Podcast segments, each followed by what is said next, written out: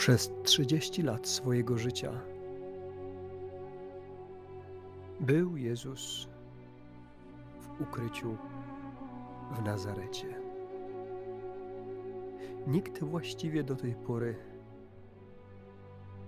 go nie znał. I nikt też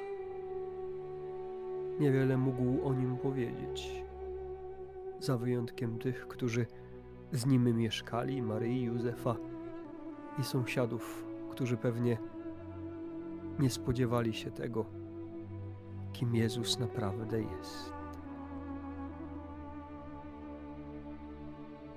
Ale przyszedł czas, kiedy Jezus opuścił Nazaret. Miało to miejsce wtedy, gdy Jan został uwięziony. Usunął się wtedy do Galilei, przyszedł i osiadł w Kafarnaum, nad jeziorem na pograniczu ziemi Zabulona i Neftalego. Po dziś dzień Kafarnaum jest nazywane miastem Jezusa.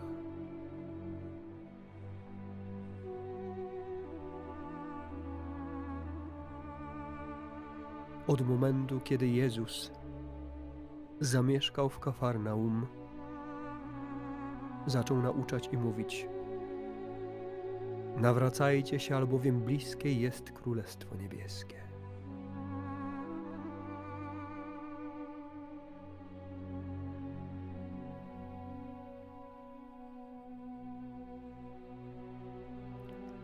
Niedługo po tym, przechodząc obok jeziora Galilejskiego, jak wspomina święty Mateusz Ewangelista, Jezus ujrzał dwóch braci, Szymona zwanego Piotrem i brata jego Andrzeja, jak zarzucali sieć w jezioro.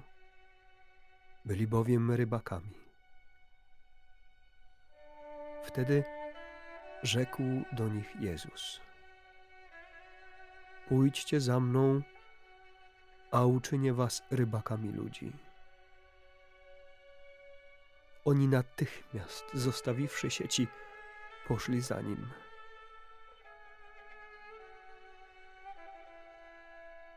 A idąc stamtąd dalej, ujrzał innych dwóch braci: Jakuba, syna Zebedeusza, i jego brata Jana.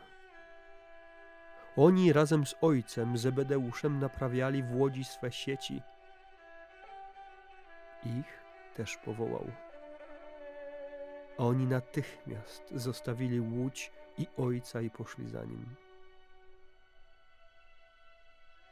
I obchodził Jezus całą Galileę, nauczając w tamtejszych synagogach, głosząc Ewangelię o Królestwie i lecząc wszelkie choroby i wszelkie słabości wśród ludu.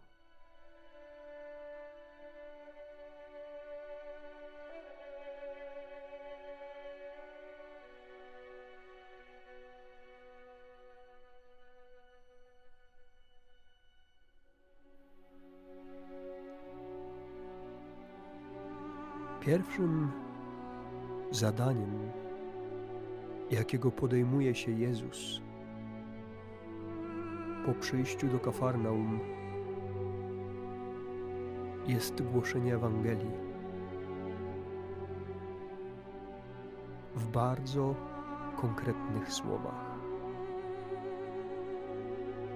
Jezus mówi: Nawracajcie się albowiem bliskie jest Królestwo Niebieskie. Można by uznać te słowa Jezusa jako pewnego rodzaju expose, jakby nakreślenie tego, co jest najważniejsze w całej Jego nauce, w całej Jego misji. Nawracajcie się, albowiem bliskie jest Królestwo Niebieskie. Od tych słów zaczyna Jezus swoją działalność. A niedługo po tym, jakby wiedząc, że potrzebuje też i towarzyszy, swoich uczniów. Powołuje ich. Najpierw Piotra i Andrzeja, potem Jakuba, Jana, ale też i pozostałych. Zarówno ci pierwsi bracia, Piotr i Andrzej, jak i Jakub i Jan, w momencie, kiedy Jezus zwracał się bezpośrednio do nich, byli zajęci swoją pracą. Jedni, jak i drudzy trudzili się przy swoich łodziach. Nagle przychodzi Jezus. Być może już coś o nim słyszeli. Ale najbardziej zadziwiające jest to, że właściwie na jedno Jego słowo są w stanie zostawić wszystko i pójść za Nim. Jezus nie używa żadnych retorycznych sztuczek. Nie mydli im oczu wizją wspaniałej przyszłości. Mówi tak prosto, jak tylko się da. Pójdźcie za mną, a uczynię was rybakami ludzi. Tylko tyle. I tylko tyle wystarczyło, aby Andrzej i Piotr natychmiast poszli za Jezusem.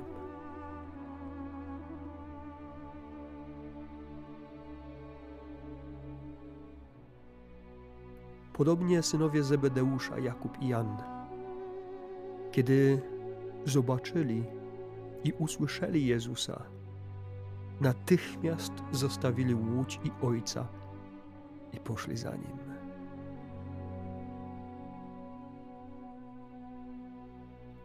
Zarówno w pierwszej, jak i w drugiej sytuacji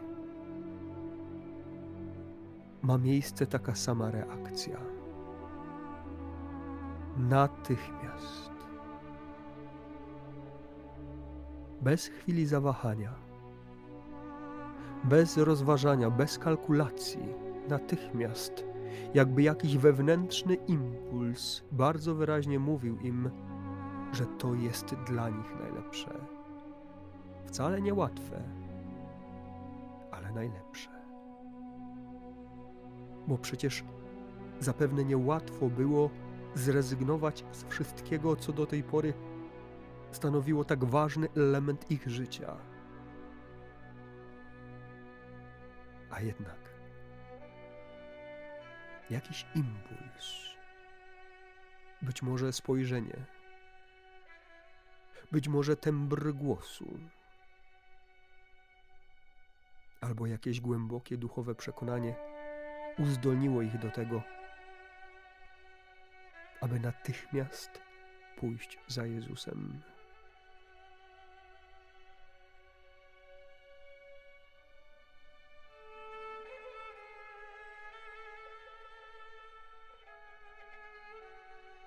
Jakże ważna jest ta otwartość na Boże impulsy. Jakże ważna jest zdolność wsłuchiwania się w to, co i jak Bóg mówi do mnie, aby w podobny sposób, jak apostołowie, natychmiast Bogu odpowiadać. Natychmiast, bo im więcej kalkulacji, im więcej rozmyślań, wątpliwości, tym więcej przestrzeni dla złego ducha. Ale to nie chodzi, aby być w relacji z Bogiem spontanicznym, a jednocześnie bezmyślnym.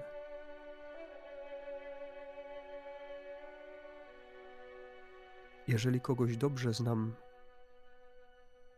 to nawet spojrzenie może mi wiele mówić. I mogę reagować od razu. Dlatego tak ważnym jest poznawanie Jezusa w codzienności, aby móc tak jak apostołowie natychmiast bez zawahania odpowiadać na Jego propozycje.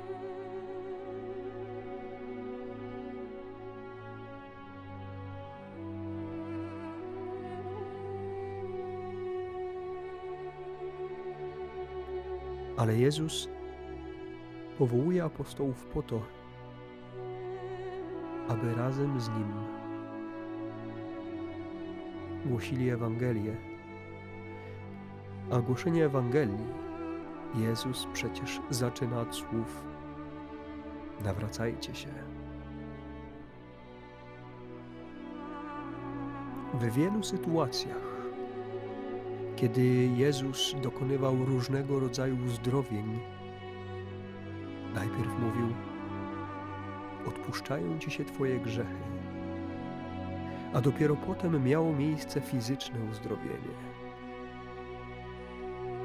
Jakby to drugie było wypadkową pierwszego. Jakby fizyczne uzdrowienie niewiele znaczyło bez uzdrowienia duchowego. Jakby chciał powiedzieć, najpierw zadbaj o swojego ducha. Najpierw nawróć się, albo inaczej, nawracaj się, bo to przecież ciągły proces. A potem, potem oczekuj uzdrowienia, także i tego fizycznego.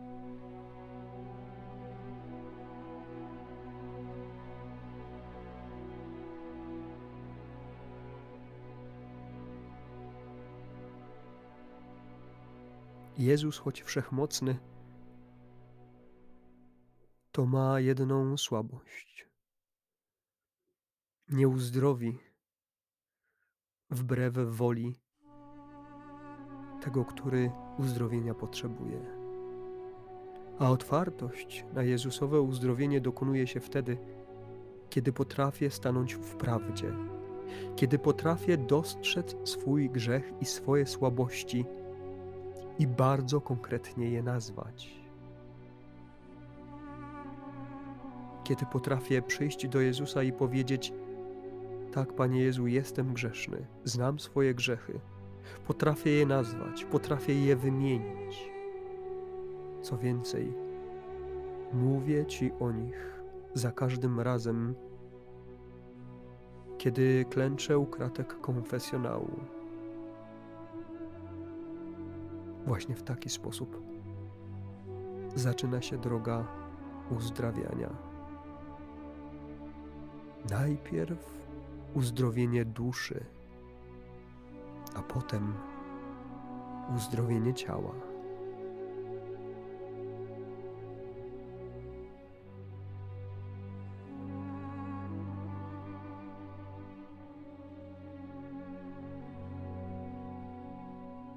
Taka jest właśnie misja Jezusa.